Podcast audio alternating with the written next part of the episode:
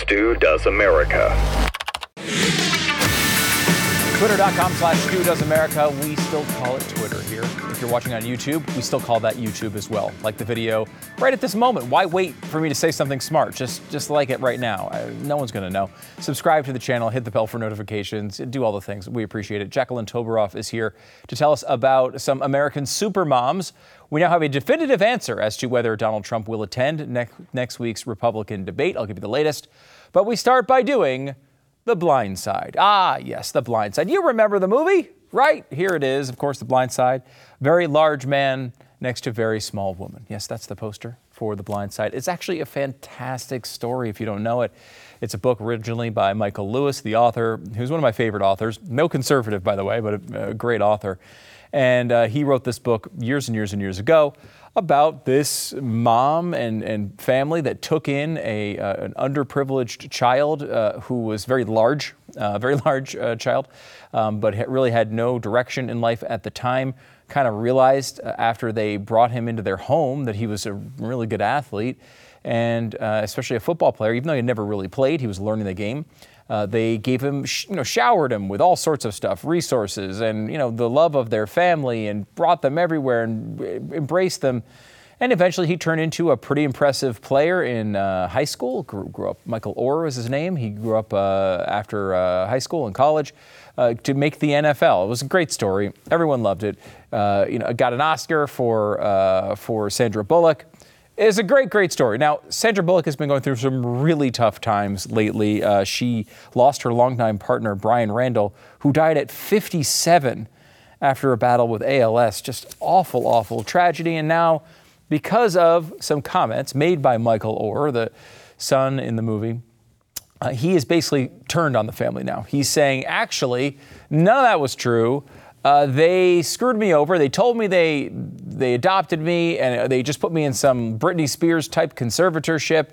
They took away taken away all my power, all my money. They never gave me any money from the movie, and on and on and on and on. And, and it's just really unfortunate that it has taken this direction, especially with what Sandra Bullock is going for. And now, of course, the stupid internet um, is now coming after Sandra Bullock. They want her Oscar to be returned. Why? That's not how movies work most movies you watch are fictional, so it really isn't like it you know happens with a, movie. Uh, her job acting has nothing to do with whether the story is true at all. But my contention here is that the story, as told, is true. That's what I believe. I don't think that there is some big conspiracy to take away Michael Oher's money. And unfortunately, I think this is going in a really wrong direction based on untruth. Uh, now, look, we don't know for sure. But let me lay out some of the evidence here. Uh, by the way, the, uh, the actor who played Michael Oher in this movie, when it came to these accusations that Sandra Bullock should lose her Oscar, said, eh, shut up. Basically, sit down, uh, stay home, sit down, and get a job, was his response, which I don't know, I really appreciated. We talked to Jason Whitlock about this earlier today. And one of the things here, um, as we go off of the Oscar story here, is is this movie based on a lie? Now, I will again reiterate that you don't lose your Oscar because your movie, isn't truthful. If that were the case, there'd be no Oscars because there's always different things told in movies. No one's saying it's an exact, uh, it's not a documentary, and even documentaries are constantly filled with lies. So we all know what Hollywood does with movies, but the movie was largely truthful, largely, I would argue, um, uh, faithful to the book. Uh, we talked to Jason Whitlock earlier today, who went into the fact of is this based on lies? You know, what's going on with this Oscar? Uh, in our interview on Glenn Beck Radio earlier today. Yesterday, I saw a tweet that uh, you know the Oscars should be given back because it was all a lie. And uh, is it a lie? Was this all a no. lie? No, not at all. And and I can say that having reread the book The Blind Side, published in 2006, read Michael Oher's memoir, his first one in 2011, uh, I Beat the Odds. Having rewatched the movie, I did all this this week. No, it's it's not all a lie. Uh, it's actually the movie is actually pretty accurate uh, to the book and to and, and Michael Oher endorsed the book in his 2011 memoir and in subsequent interviews the years since. He has said he's liked he liked the book, but he didn't like the way the movie portrayed him as dumb and as you know not totally responsible for his own success. And so mm. then you go back and reread the book The Blind Side, which he says he endorses, and and the movie portrays him not only fairly, but yeah. probably in a more far more positive and uplifting light than than than the book did. This kid came to that family with some severe problems. He couldn't read at age 16 and he had to be taught how to shake hands. He didn't engage with people. He had faced so much neglect, trauma, abandonment from ages zero to 15 or 16 that, you know, he was embarrassingly shy and reclusive, couldn't yeah. read. Um, first of all, we should you know give a little credit to me sitting in the studio by myself. What an incredible performance in that interview! Just sitting there listening patiently as Glenn was on the road. Um, but as I've looked at this and I've tried to analyze the information, we don't know everything yet, but it does seem like Michael Oher is lying for some reason. Um, that's my belief. It's my view. I don't have all the evidence to back it up, but let's look at the evidence that we do have here, and it's significant the question you have to ask here is did Michael Oher blow through a bunch of his money and now needs more? I don't know if that's true because he was an NFL player. He wasn't a great NFL player, but he was an adequate NFL lineman for a number of years. He made a decent amount of cash in the NFL. You'd think that he'd be okay and wouldn't need to be doing something like this, but he does have a book coming out, and there's more to that. Now, the son, uh, so if, if you remember the movie, you remember the book, um, uh, Michael Oher comes into a family um, that's already, you know, it's already a nuclear family, right? S.J. Tuohy was the son uh, of, uh, of uh, the, the, the Tuohy family. And uh, he went on Barstool Sports uh, the other day to kind of talk about these accusations. And here he is, um, because one of the big accusations that Michael Oher is making is hey, they told me, this family told me they loved me and they wanted to adopt me. And they, then they, they told me they were going to adopt me and they didn't adopt me.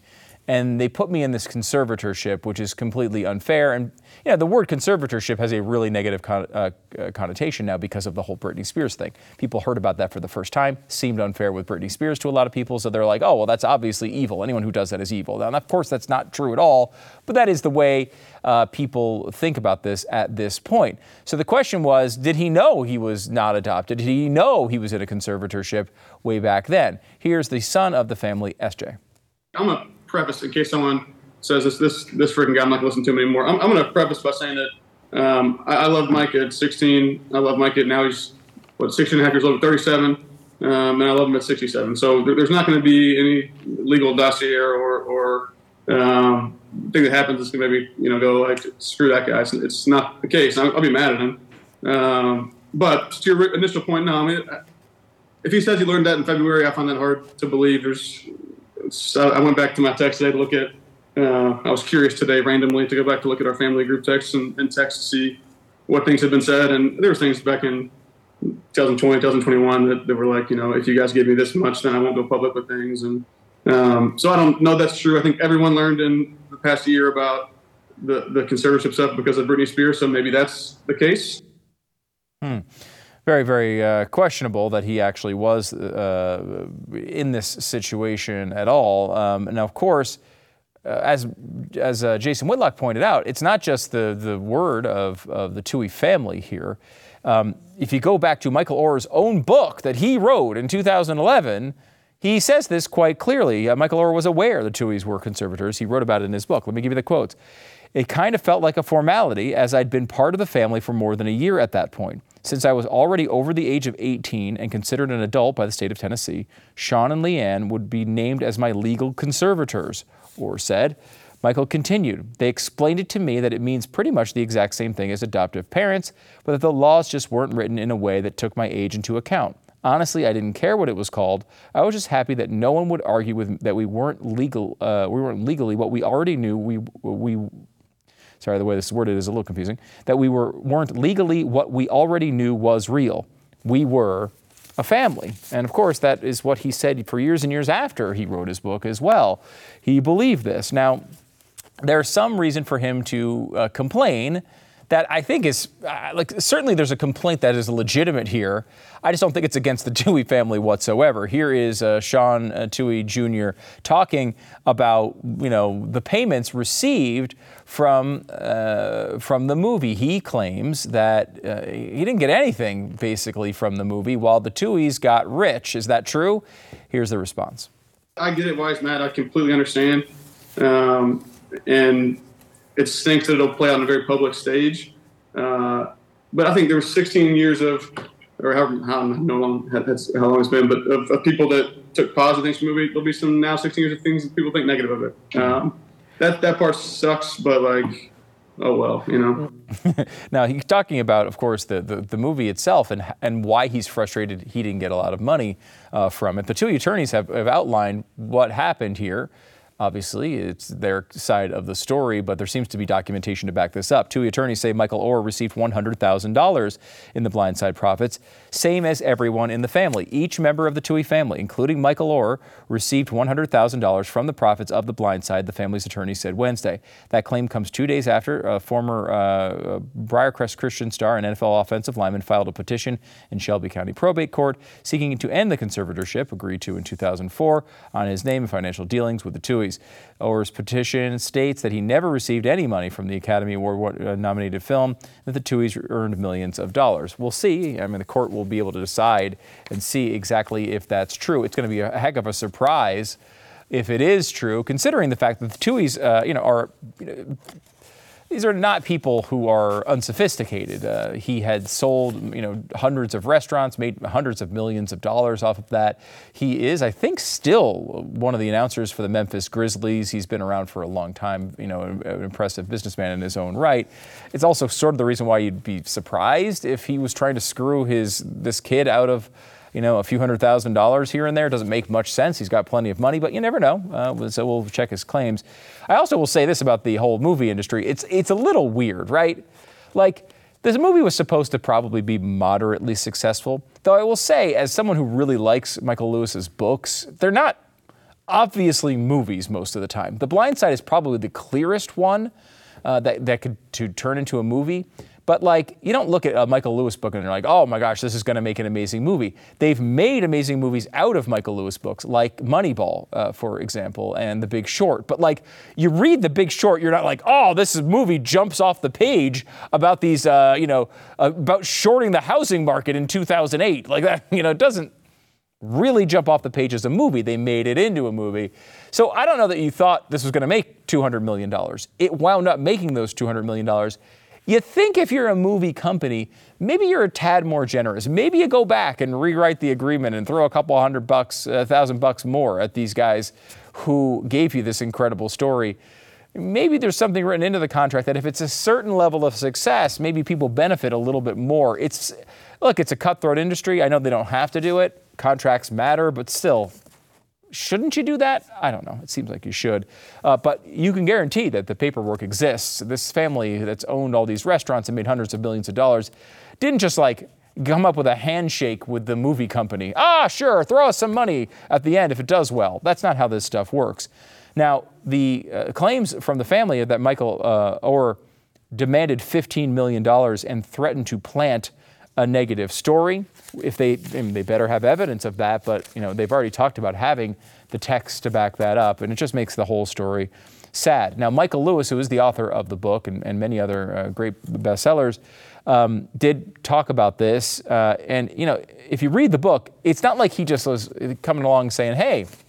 This is an interesting story I read about in a paper. I'll write a book about it. He was there for a lot of this stuff. He was a first person participant in many of these conversations and observed this going on at the time. He says everybody should be mad at the Hollywood studio system, Lewis told the Washington Post. Michael Oher should join the writer's strike. It's outrageous how Hollywood accounting works, but the money is not on the two, in, in the Tuohy's pockets. What I feel really sad about is I watched the whole thing up close, Lewis said. They showered him with resources and love. That he's suspicious of them is breathtaking. The state of mind that one has to be in to do that, I feel sad for him. And, you know, I'll point out too that Michael uh, Lewis is not not a big conservative. He's not some guy who's just arguing for. He's certainly no racist. Uh, oh, I want the black person to not get money while the white family gets it. That's not a Michael or, or Michael or or uh, Michael uh, Lewis type position. But I want to get back into a little bit more of where this is going here. Jason Whitlock talked about this as well on the Glenn Beck program earlier today. And this is where, where it goes back to the message everybody should be taking from this is just like, hey man, family and upbringing, those first formative years of a child are so vital, so important. If they're damaged in the womb from not being properly cared for, the mother being a crack addict, and if they're abandoned and neglected as a child, these ramifications will go on for a lifetime. And as best I could tell from his 2011 memoir and from reading The Blind Side, he's never gotten that type of therapy and treatment that he obviously needs. And so I think he's come up on hard times. He's written a new book. Uh, when your when your back's against the wall, it's out right now. I think he's hyping his book. I think he hopes that there someone, some Hollywood producer, Netflix, someone will say, "Hey, let's do a remake of The Blind Side and tell it the proper way, and and make the black kid the hero and the white people evil, and let's cut Michael Oher a big check." For the new Blind Side. Oh man! First of all, I had no idea it was on camera that long. But secondly, um, that seems like exactly what's going to happen here, right? The Colin Kaepernick division of Netflix is going to come calling and say, "Well, we need to tell this whole story again, but tell it the true way, Michael. We'll tell the story where you, where this family are a bunch of evil people." Uh, that's really a sad turn and so de- so depressing. And I will say, if this is all proven to be false and he's a, he's shown to be a liar, we can all be promised that he will not be blamed. In fact, then we know it will be CTE's fault. They will blame uh, head injuries during football. That's why he did this. There will be no responsibility uh, for this if it's proven to be false. Uh, look, if this whole story is false, I would like to know about that. I mean, we don't, we don't need fake stories to make ourselves all feel good. But darn it, doesn't this seem like the type of thing that we're using to, to tear down a great story? You know, we were supposed to be in a post-racial time after Barack Obama was uh, was uh, elected president. And instead, what we've seen is a total reversal of every bit of progress we've seen when it comes to race. It's really sad. Uh, we've seen that all torn down. Here's an example of, of black people, white people coming together to do something fantastic. Let's tear that down to the ground. And it really is a story not only of racial relations being torn down, but something maybe even more core to humanity and what's really, really important, as Jason outlined today. One of the subtle points of this remaking, recasting of The Blind Side and the way the media is covering it, the underlying message is that, hey, uh, pr- the nuclear family being raised properly, that's all irrelevant. The only thing that's relevant is, uh, you know, did you face racism? And and it's like family and upbringing we're pretending like this didn't damage this young man incredibly, and that the Tuohy family and many other families at this private school and friends tried to put a broken child back, back together, and send right. him along his way, and it's it's all so, being denigrated right now, and this rewriting of history that we it's it's just the blind side is just another statue being torn down. It's just another statue being torn down. Man, it's just so true. How often are we doing this these days? And it seems to be the same people over and over and over again doing it in the media. They love the story. They love the fact that this wonderful story that we all saw happen, that there's tons and tons of evidence, is a true story, is being ripped to shreds, and now we can all point fingers at each other. And, and black people can hate white people, and white people can hate black people again safely. Um, and we can all look at this and say, well, the, that, that, the whole nuclear family, it's a scam. You know, it, it wasn't like he was open, uh, welcomed with open arms warmly into a wonderful household and that turned his life around. No, no. Actually, that screwed up his life. They stole money from him. This is so pathetically predictable. And it's the same thing as you see a Ben Franklin or Abraham Lincoln coming down in a town square. They're going after our institutions. They want to destroy all the things that make this country uh, and honestly humanity in general so great. We should not let them do it.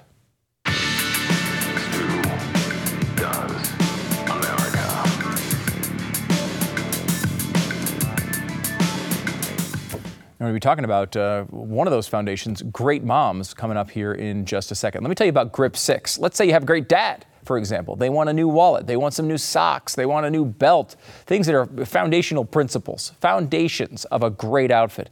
You got to have that going. Grip 6 has got it going on for you. And like Grip 6 does it in a different way.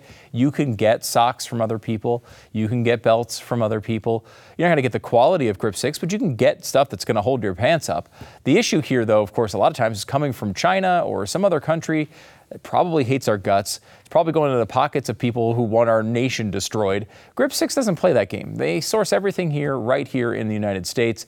Grip6.com slash Stu. Check out their stuff. Do business with companies that don't hate your guts, and you can save 15% with the code STU. The grip6.com slash Stu, grip6.com slash Stu. Get 15% off today if you use the code STU at grip, the number 6.com slash Stu.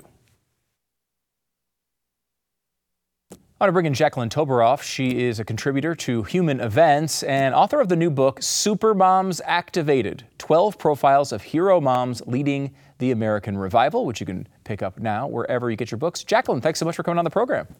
Thank you so much for having me. Yeah, it's great to talk to you. I, I, you know, you, are talking about a very important uh, topic, maybe the most important topic, moms and what they do for this country. Uh, tell me why you decided to write this book. So I wanted to preserve this moment in time from 2020, which was the beginning of the COVID pandemic and BLM, which ushered in CRT, to 2022, which were the primaries. And it was a tectonic shift of mothers standing in the breach when no politician was and really activating and fighting on behalf of the American revival and the nuclear family. Uh, you know, it really has been fascinating to watch that happen. I mean, obviously, moms have always been a very important voting bloc if you want to talk politically. It's always been the case. But, you know, seeing, at least I know in my local community, I've seen examples of it around the country. Moms have changed. They've decided, I think the COVID thing really did switch things up for everybody. They saw what their kids were learning in school on a firsthand basis, and they stood up and really changed the nation in just a couple of short years. Yeah, so there are 85 million mothers in America. This is the largest voting bloc. And the Democrat Party really made the biggest misdirection play when they decided to go after mothers and call them domestic terrorists. Um, this offended mothers from both sides of the political aisle, whether uh, no matter what religion or race or socioeconomic background.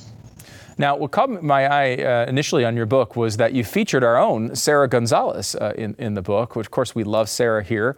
Um, usually, if Sarah Gonzalez is going to be, uh, you know, mentioned in a book, it's going to be some attack thing and screaming terrible things about her. You decided though to, to feature her actual story and what she's gone through and done. Can you can you talk to me a little bit about why you decided to to uh, to pick Sarah to feature in the book, and also what what what her story, what part of her story impressed you. So, Sarah was pivotal because she works in media. And it was during this time from 2020 on that people had lost such tremendous faith in the media. And ratings were plummeting, but hers were going up. And she was focused on telling the truth, not sugarcoating it, um, not even necessarily providing all of the answers, because if you remember at that time, we didn't have any. But it was just being a sounding board for other parents, for other people as to what was going on and not lying to us. Then, of course, there was this whole drag thing expose that she focused on. Um, any parent with brain activity above plant life does not want their child or children sexually exploited.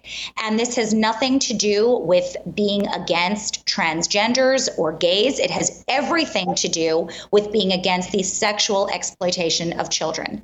So that was the other thing that I really loved that she focused on. Yeah, she. I mean, she really went out there and, and she basically started a new organization. She's been out there exposing this stuff since the very beginning and fighting back for parents' rights. And I think that's one of the things that, that connected with so many moms when it came to the COVID period, because you know they realized that like this. We're not talking about you know people who are 85 years old and infirmed. We're talking about people who are healthy. They're young, and they were asked to, I think take the brunt of this, right? They were never really uh, affected by the, uh, the the virus itself in any you know serious way. Obviously, there were examples, but generally speaking, they were the most resistant to the uh, to the vac- to the uh, to the the virus itself. And then were asked to do the most. They were asked to sacrifice the most. They were asked to not see anybody, not go to school, stop their education, stop seeing their friends. And, you know, moms on the left and the right said, we're not doing this. That's exactly what happened. Um, what happened was is that children became they they became vectors of transmission in the eyes of adults in the eyes of the left in the eyes of the teachers union i mean what an abusive message to send to the most innocent and actually to the least impacted by this virus. You know, so much happened, but Supreme Court Justice Sonia Sotomayor said that 100,000 children were in serious danger due to COVID. It was a blatant lie. She never apologized for it. And at the time that she said it, only 4,000 were um, in actual any sort of situation with COVID, and it was never discussed as to whether it was a serious situation, whether they had however many uh, comorbidities or any other ailments. So again, we were lied to from the very beginning, and then even after they knew about the learning loss and the uh, lack of efficacy of the masks, they kept pushing it on the youngest, on the most vulnerable, which were the children. Mm, it really is. It was a really tough time for our country. Uh, one thing that's interesting about your book is you don't just feature like big media, you know, personalities like Sarah. You talk about moms from kind of across the spectrum, all all walks of life. Can you kind of tell us a couple of their stories here that kind of inspired you to go this direction? Yeah. So, one of the things that I did when we had the gubernatorial race here in New York was I helped organize a coalition for Lee Zeldin. It was called Moms for Lee. And I really looked to put into this coalition Democrat and independent moms. And one of the moms a Democrat, is Yiatin Chu. She's in my book. Um, she has now become a leader of the parental rights movement. Lee Zeldin was the first time she voted Republican. Then we have Madeline Brame, whose son served two uh, tours in Afghanistan, and he survived the Taliban, but he could not survive the streets of New York City. He was killed, and his murderers were let go due to uh, a very lax, if you even want to call it that, social justice situation that we have here in New York City under Alvin Bragg. Uh, we have Tina Descovich in the book. She's one of the co founders of Moms for Liberty, which has helped transform uh, school boards into pro parental rights majorities in some cases. We also have Olivia Barnard, who's a first time school board member. We have Kimberly Fletcher. She is founder of Moms for America. Kali Fontanilla, who is a former public school teacher. She exposed CRT that was being taught during a time that we were told it didn't exist, and she's gone on to start her own school. And we have just as I, you know, 12 powerhouses that activated. Mm, uh, it's really a cool thing. I mean, to see this all happen, and uh, you, you, document it well in the book. Are you surprised, Jacqueline, just from a, a political viewer? Because uh, I am, I'm surprised by this. That like just politics 101 would tell you don't piss off this group of people, right? Like, don't tell them they can't raise their own kids. Don't tell them, as uh, Terry McAuliffe did in Virginia, oh, well, it's actually we're going to be parenting your kids, not you. I mean, just from uh, that very cynical outlook, are you surprised how bad the left has been on this? I quite frankly can't get over it. Here in New York City right now, we are battling. I have an article coming out on human events. Mayor Adams has decided to give away the only area, basically in New York City, Randall's Island, to illegals. He has taken away children's soccer. Um, this is as he signed a pledge to be one of the cities that potentially will host the final in the World Cup for FIFA. So you cannot make this up. They keep on going. They do not understand that parents have absolutely had enough. And if you come for our kids, we will rip your face off. That's very, very true. Uh, one more thing, since you're in New York, I mean, we've been following the uh, illegal immigrant stories there. And what strikes me, a bunch of things strike me about this story, um, where you have a situation where they begged people to come there. They said they were a sanctuary city. This has happened in several cities across the country. Started kind of with Abbott and DeSantis and a few others shipping migrants up there in buses, but now it's also helped along by the policy decisions of the Biden White House, who basically rerouted people from the border when we lost Title 42 and said, "No, just fly into these cities, and then then you can go in, and there won't be any problems." What is the situation in, in New York like? What's it like being there? It's an absolute nightmare. It is very unsafe being here. I'm born and raised in Manhattan. The subway is a terrifying place. It's inhumane what they're doing. You see a new group of people on the subway selling things. They are mothers, presumably mothers, with young children on their backs and their hands selling things. You wonder where they've gotten these things. You wonder if they have permits. You wonder uh, if they have a right to have the children work. What happens, God forbid, if something happens to this child? Is this child the mother's? Um, there's a whole host of issues. Over 50% of some schools in New York City, in Manhattan, have illegal children. And I'll tell you something else. Last year, New York City taxpayers were spending $28,000 per public school student. The prize was being in the bottom half of the country for reading and writing. This year, because of the illegals, we are now spending $38,000 per student. There is no word on whether the illegals are coming into the grade that corresponds with their age or ability. It is an absolute nightmare. Uh, incredible. I'm so sorry you have to go through that. It's it's a great city when when it's great, but man, they, they are messing it up day by day. Uh, Jacqueline Toboroff, uh, be sure to grab a copy of her new book, Supermoms Activated 12 Profiles of hero moms leading the American revival, featuring our own Sara Gonzales. You can pick it up right now wherever you get your books. Jacqueline, thanks so much for coming on the program. Thank you so much for having me.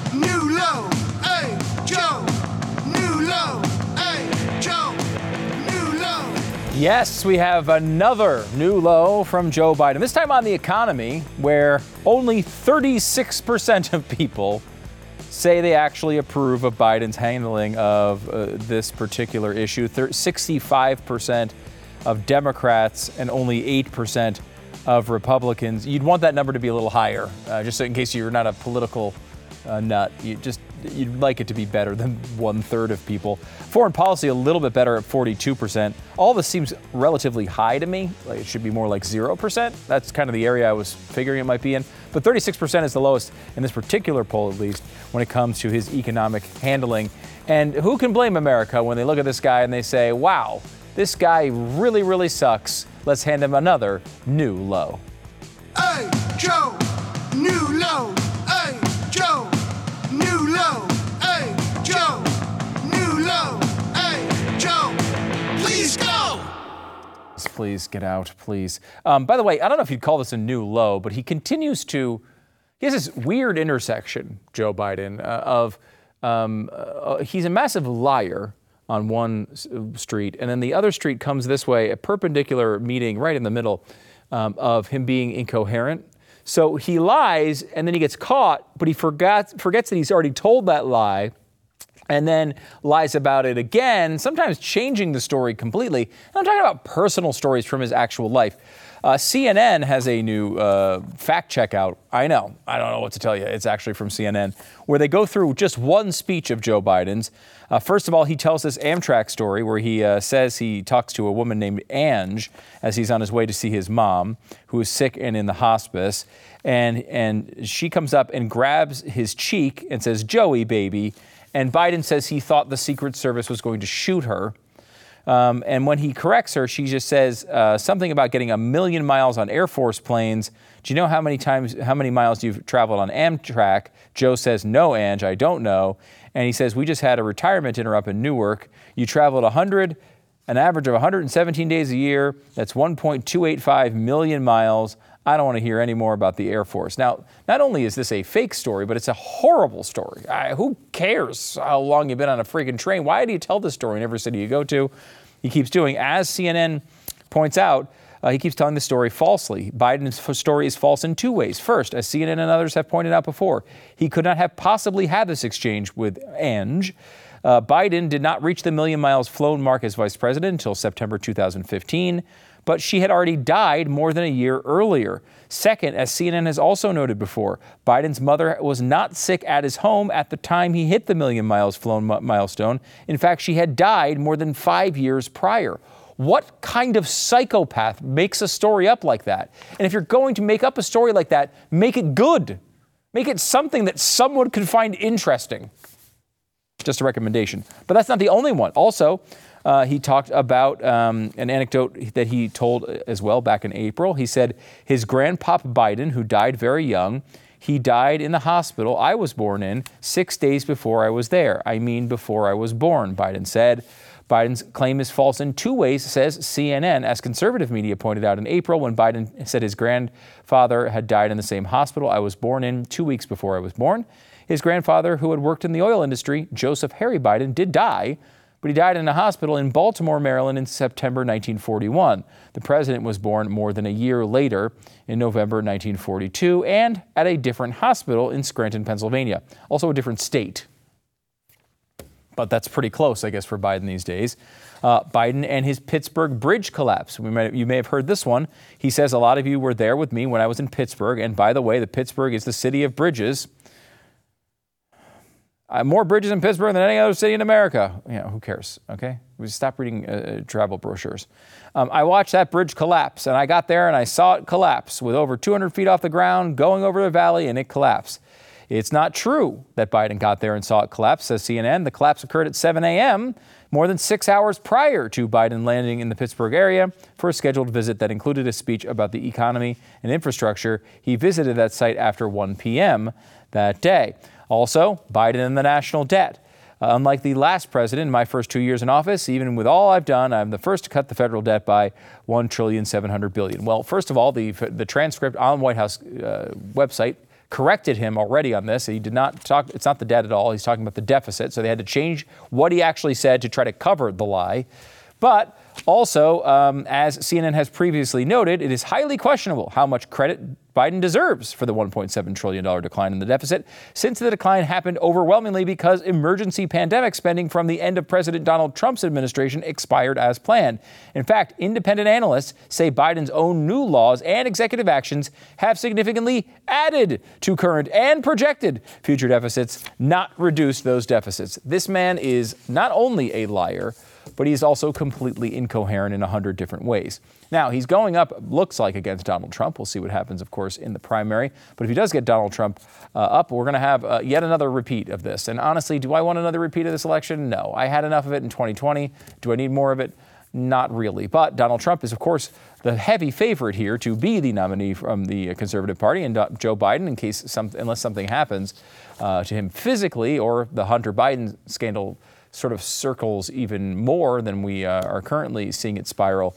Uh, you know, it looks like that's going to be the matchup. At least that's that would be the favorite right now. Uh, Trump is uh, he bailed on his own press conference. He said he was going to have a press conference to discuss uh, that the 2020 election was fraudulent. A 100-page report he said he was going to release, and now he's not going to release it. Uh, now, rather than releasing the report on the stolen election, he's now going to put this into court. He says on his lawyer's advice. Definitely not a good idea to go out there and talk about any of this stuff for Donald Trump right now. He needs to protect his, uh, his legal future. I said this the other day, too. He should be paying the legal expenses for every single one of the co conspirators. We all know he's got lots of money. Donald Trump brags about this all the time, got tons of cash. What better time to use it? If he actually wants to stay out of prison, now's the time to use your money. If you got $10 billion in the bank, as you say you do, why wouldn't you spend 100 million of it to make these people happy for a few months? I don't understand why you do that. I do understand why you'd keep the press conference out. It doesn't make a lot of sense. We'll see if he actually has any evidence. At this point, honestly, do you believe that he does? I, I mean, you got to have high skepticism, don't you, at this point? Um, I will say he has now made an announcement, though, on whether he's going to handle or go to the debate at all. He says no, he's not going to go to the debate. I think this is uh, uh, understandable from him in a game theory standpoint. Uh, not great for the country, not great for the Republican Party, not great for you know picking a candidate. I think it would be great if he was there so he could argue with these people and see who has the best argument for our future. Debates are important; they're not the whole story. Um, Donald Trump will instead basically give counter programming to Tucker Carlson and go to uh, Tucker Carlson's Twitter show and do the interview there. The exact timing and on the platform of the interview uh, with Mr. Carlson remain unclear, but if it goes ahead as currently planned, the de- debate night counter programming would serve as an, op- an act of open hostility. And look, I don't think there's any chance he's going to He's not going to put it on there two hours beforehand. He wants to go and counter program. He doesn't like that what Fox says about him. He doesn't see a real reason for people to listen to the other candidates. He thinks the nomination should be his. He believes he won last time and it should just be handed to him. Um, and he's up by 45 or 50 points. So, like, if you're the manager in that situation, it's like saying, like, should I throw a pass? It's the fourth quarter and we're up 21 points. No, you should probably run the ball uh, into the line and run the clock out. And I understand why he's doing that. I just kind of wish we could hear from all the candidates. Um, we'll be back with more here on uh, Trump's statements because uh, one caught the eye of Al Sharpton, and he jumped to an incredible racial conspiracy that I've certainly never heard of before. We'll uh, let you know uh, and let you judge whether he's accurate on this one coming up next.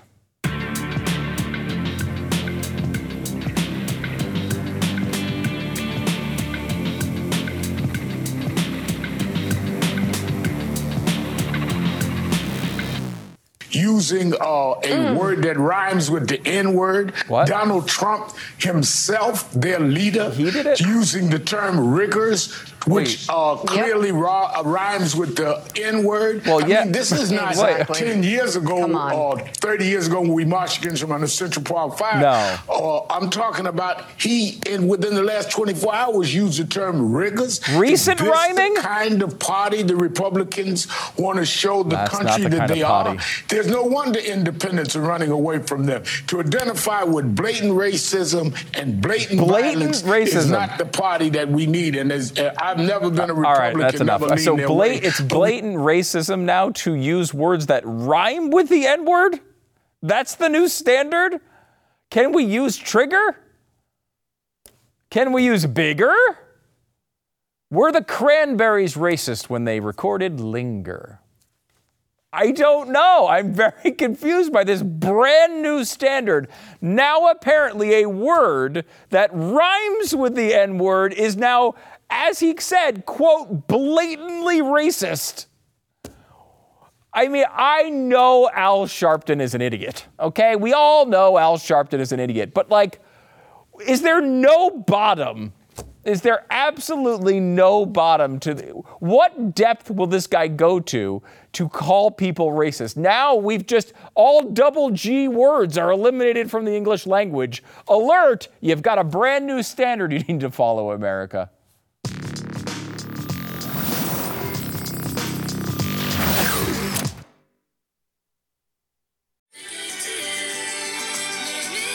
Uh oh.